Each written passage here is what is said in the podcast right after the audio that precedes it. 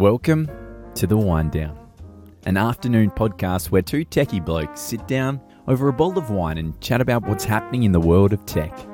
Enjoy while Scott and Nick open up about their week in technology.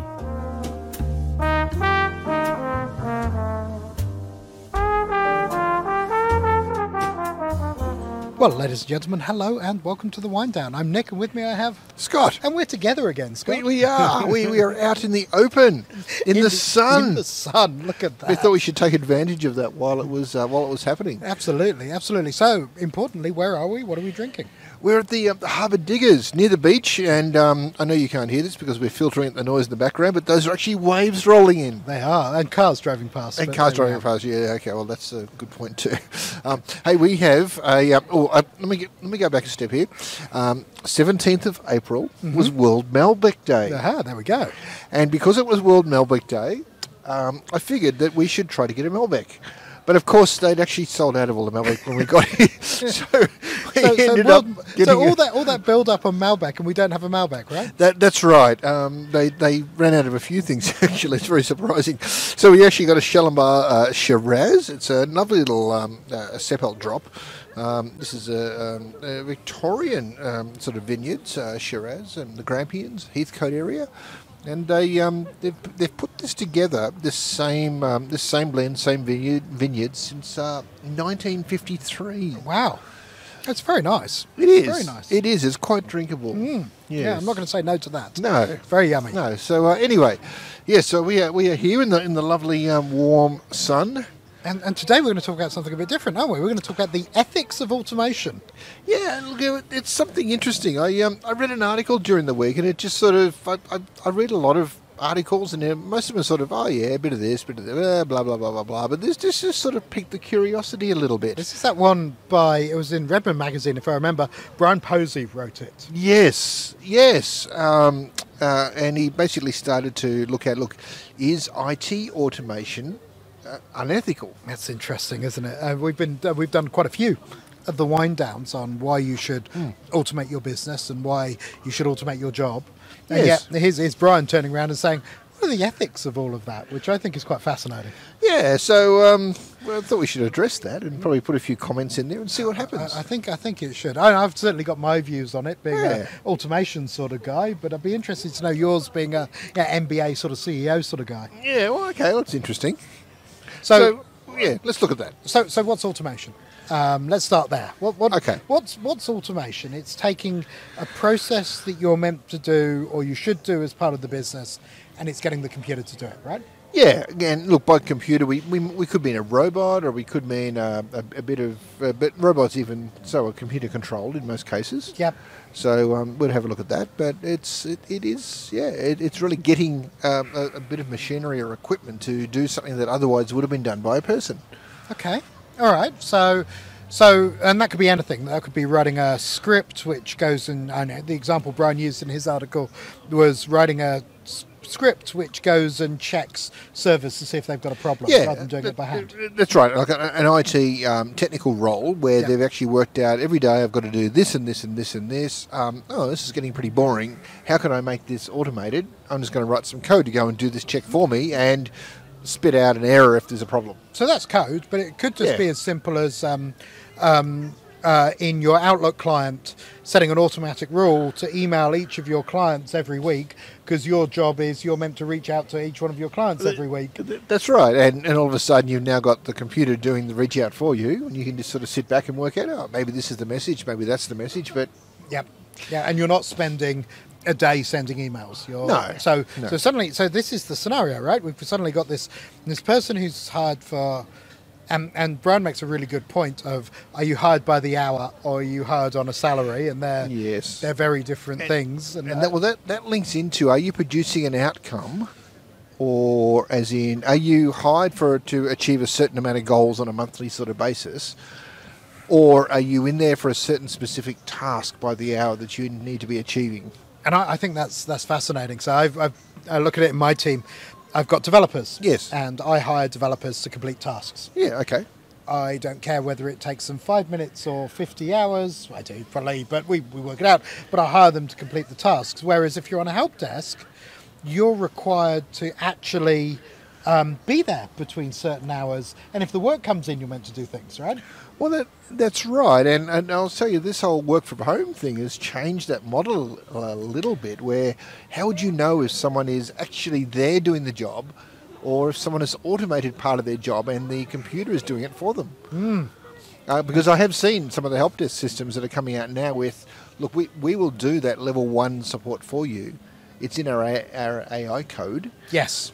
And it sort of solves maybe half of the issues, but Yep. you sort of think, okay, that's not great, it's only half, but hey, it's half you don't have to deal with. Yeah, no, exactly. And we've Okay. written AIs that did that before using historical help desk data Yeah. to go and automate how your help desk works, and that's that's Hmm. very doable. Um, and then you've got the scenario where, well, you still need people to be available to pick up the phone and stuff. You but do. they might not, might not be doing any work half the time. Is that still acceptable? Well, well, in, in, theory, they're now doing more complex work all of the time. If you take away, if you work out that you've got, to say, a thousand calls coming in a month in the service desk, and half of those could be removed by a computer asking half a dozen questions and putting up predefined answers, and Yep. that, that satisfies the need uh, of the people coming in with the calls Yep. all of a sudden, you don't necessarily need as many people behind the scenes, but you've still got half of those calls that are being escalated. Yes. It means they're more continually working on harder things now. Oh, and now you need to hire different people. You- You're not Yes. just hiring call takers, you're hiring your level two, level three people. It's, it's fascinating. I've, I've got to use an example. I've got a friend who runs a law practice, um, a fairly big one. And he went to one of the big universities in the US to study computational law. One of the things you learn when you, apparently, when you leave uni and you join a law firm, is one of the things you have to look up is precedents. Ah, yes. So there's yes. a case coming up. Look up all the other cases Yeah. which are kind of like this, and so off they go and research that for a couple of weeks and come back with the answers useful for a case. But computers do that way better. So if we get the computers doing that, where's the next generation of lawyers coming from? Ah, well, you know what? I, I think the computer may be able to do that, but the lawyers that came through with that precedent searching mentality are actually better lawyers. They are, but if you're not doing that anymore, where do you find those better lawyers now? Well, that's interesting. That is. That's, that's, okay, that's an interesting Okay, point. Just diving off on, on, a, on Okay, a tangent there, but, but I think. I think it's it's really important. Well, automation's really good and it speeds a bunch of things up. You know, sometimes we hire juniors because we want them to learn and become seniors. Yes. Not we're just hire. It's not all about. So, is the from an ethical point of view, it's not all about the job that you want to get done. Business isn't Correct. always all about the dollars and cents at the end of the day. We're also trying to create those senior people by hiring juniors, and that makes a lot of sense. There has to be some sort of end game involved. Yeah. So, so look at it this way: if if I get a computer to do my work for me, Yes. should, would would you care as long as I got the job done? So my instant visceral gut reaction is no. Of course, I wouldn't care. Yeah. Um, and. and- Easy on paper. and, and, and I think it's easy on paper. If I have a, so it's all about change. If I have an unchanging industry, of course. which Yeah, there aren't yes. any, but if I have an unchanging industry and I hire somebody to do a job and I give them a computer as part of their job and they get their computer to do their entire job and they stay at home all day in their pajamas, but the job's still getting done it, as well as it should be and it's all working, why would I care? Is probably my answer. That's- So, so in, explains it a bit in, in theory, you wouldn't care today, no. but in six months' time or a year's time, you would start caring because all of a sudden that role is not very efficient. Well, it kind of, it, well, I don't know. It depends on the role. All right. Okay. So, so if if if I hire, it's, it's and I think it's about how you pay people.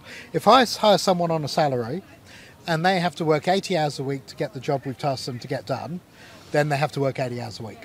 Okay. If they have to work twenty hours a week to get the job done, then they work twenty hours a week. I want the job done. I'm paying my, I pick a number out, out of the air, eighty grand a year to get a job done, which theoretically is worth more to me than eighty grand a year. Okay. Okay. And if somebody can do that and not do anything, well, there's a couple of interesting things. They've if they've written a computer program to do it, I own the computer program because in every employment contract I own the IP. So I Right. should discover that and immediately dismiss them. Of course, I wouldn't do that. That's the type of people I wouldn't dismiss. I'd Okay. actually get them to go and automate everybody else's jobs, and I'd dismiss them.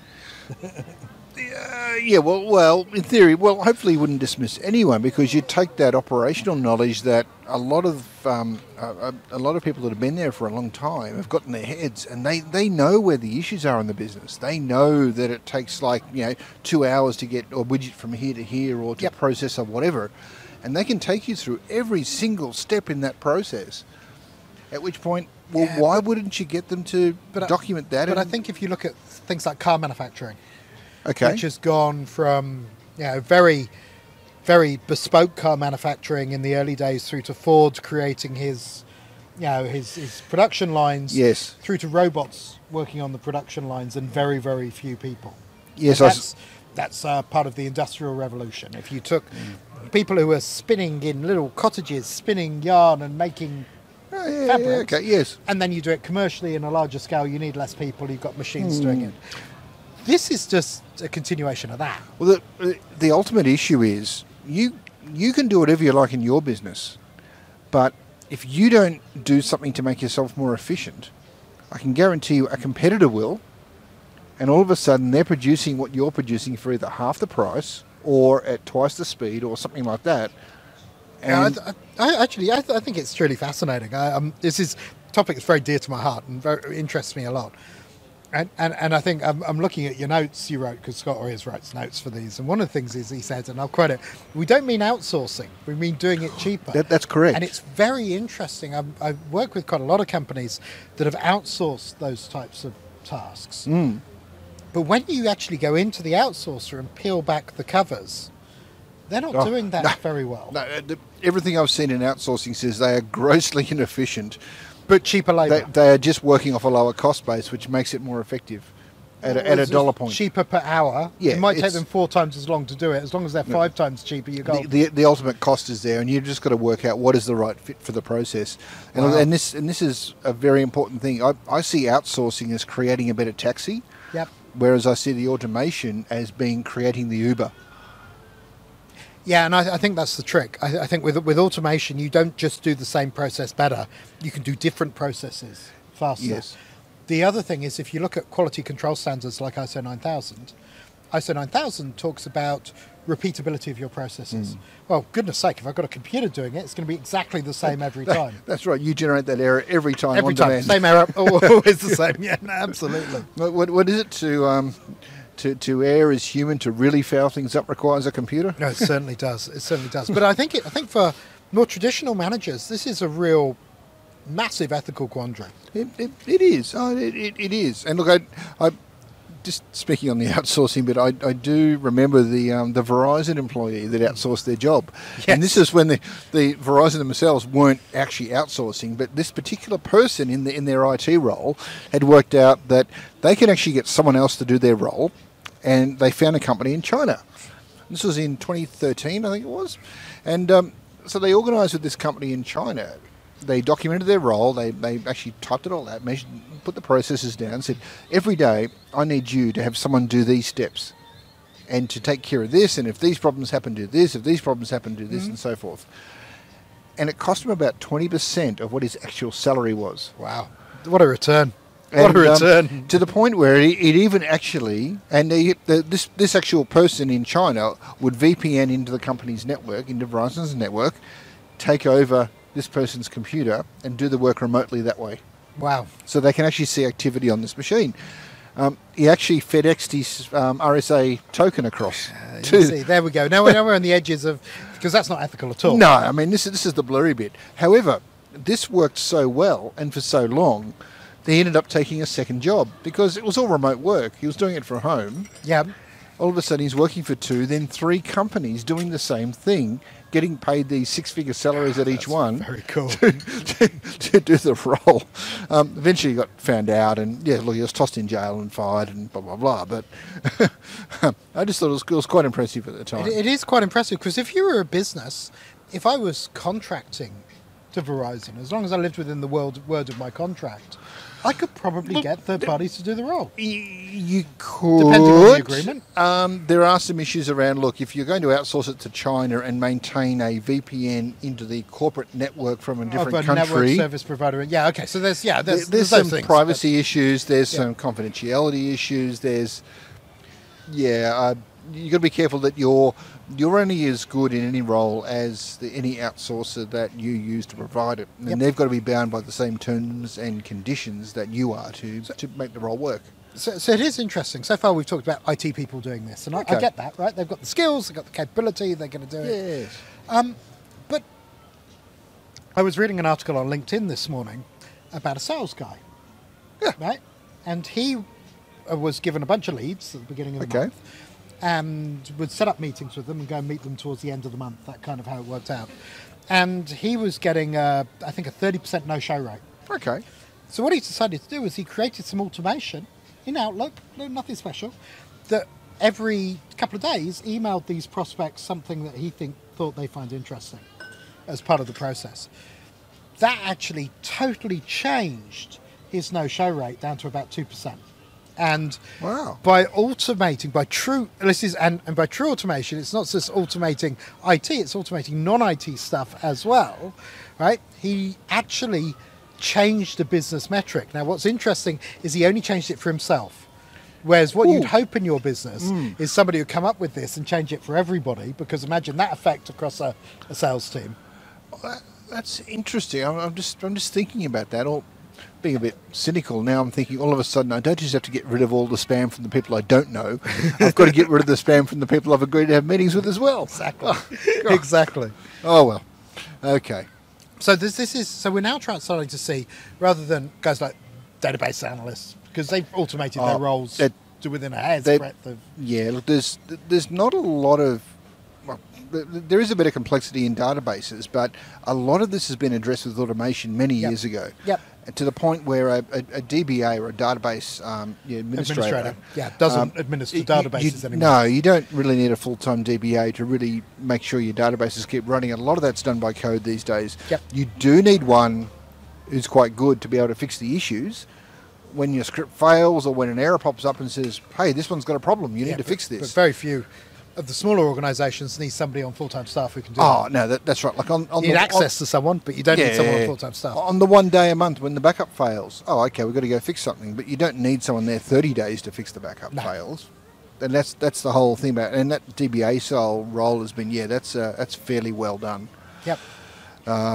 But look, it's uh, you end up making that role more generic, and you instead of having all these people in these little simple roles, just doing I just got to do this every day and make sure this works. Blah, blah, blah, and if it doesn't work, I've got to tell someone. Mm-hmm.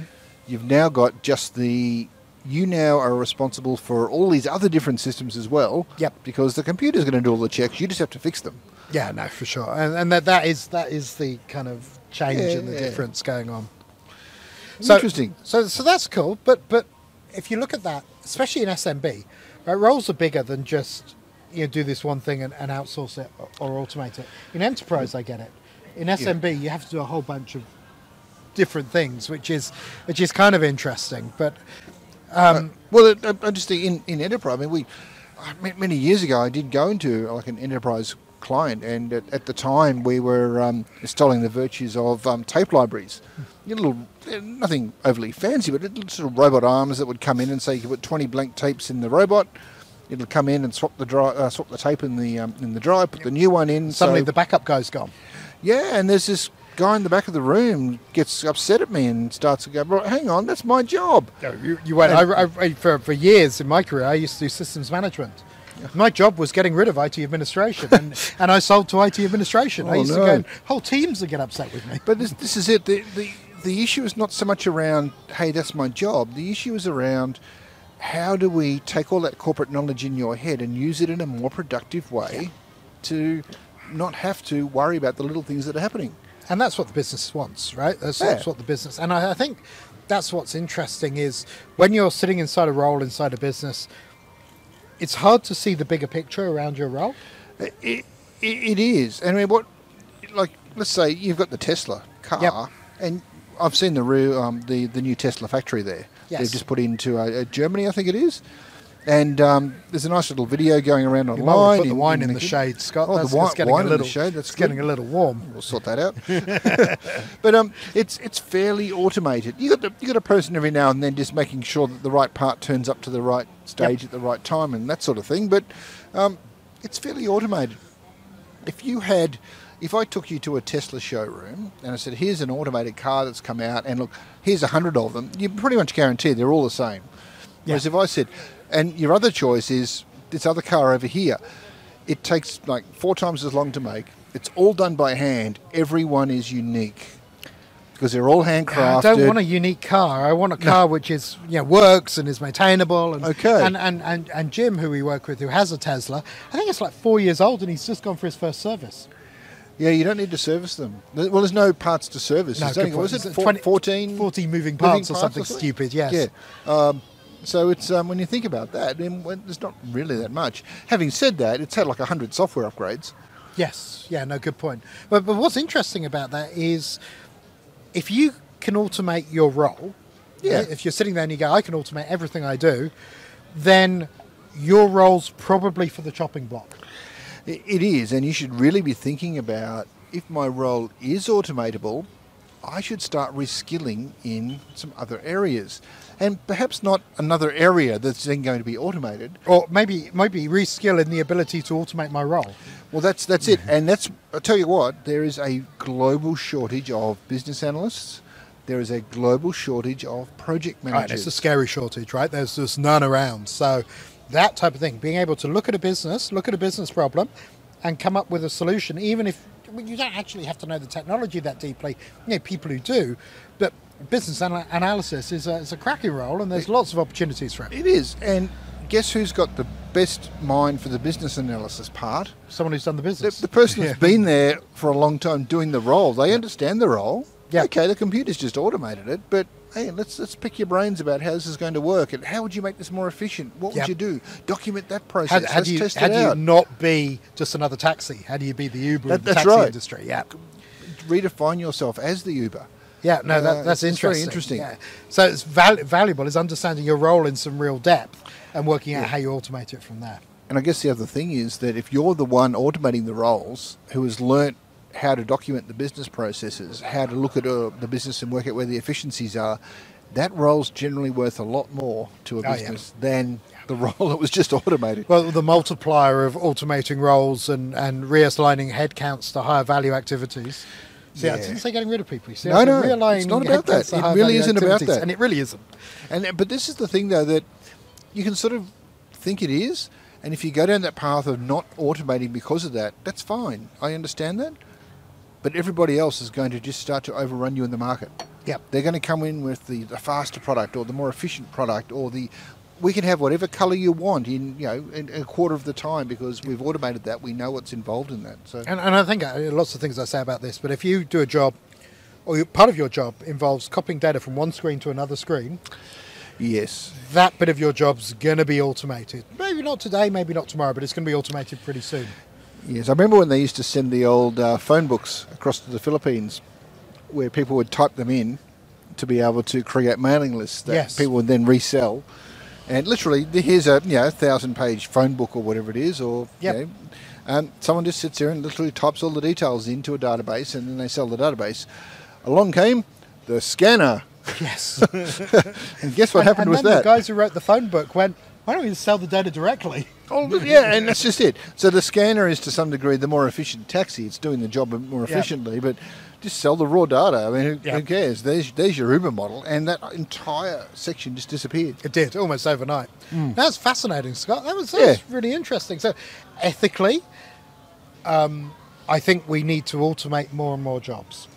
I think We, we do, and take people on the journey. Yep. We train, redevelop skills, and use the business knowledge in more productive ways. And also, I think if we get staff member and managers to automate their job, let's reward them. Oh, and get them to absolutely. automate the next guy's job. exactly. That's a cracking skill. Cool. Thank you, Scott. That's been awesome. Thank you, Nick. That's wonderful. Cool. And do remember, if you do like what you see, please give us a like. Make sure you subscribe um, and leave a comment if you'd like us to discuss a topic. That's great. Thanks, Scott. Thanks, Thanks. everyone. See ya. Bye bye.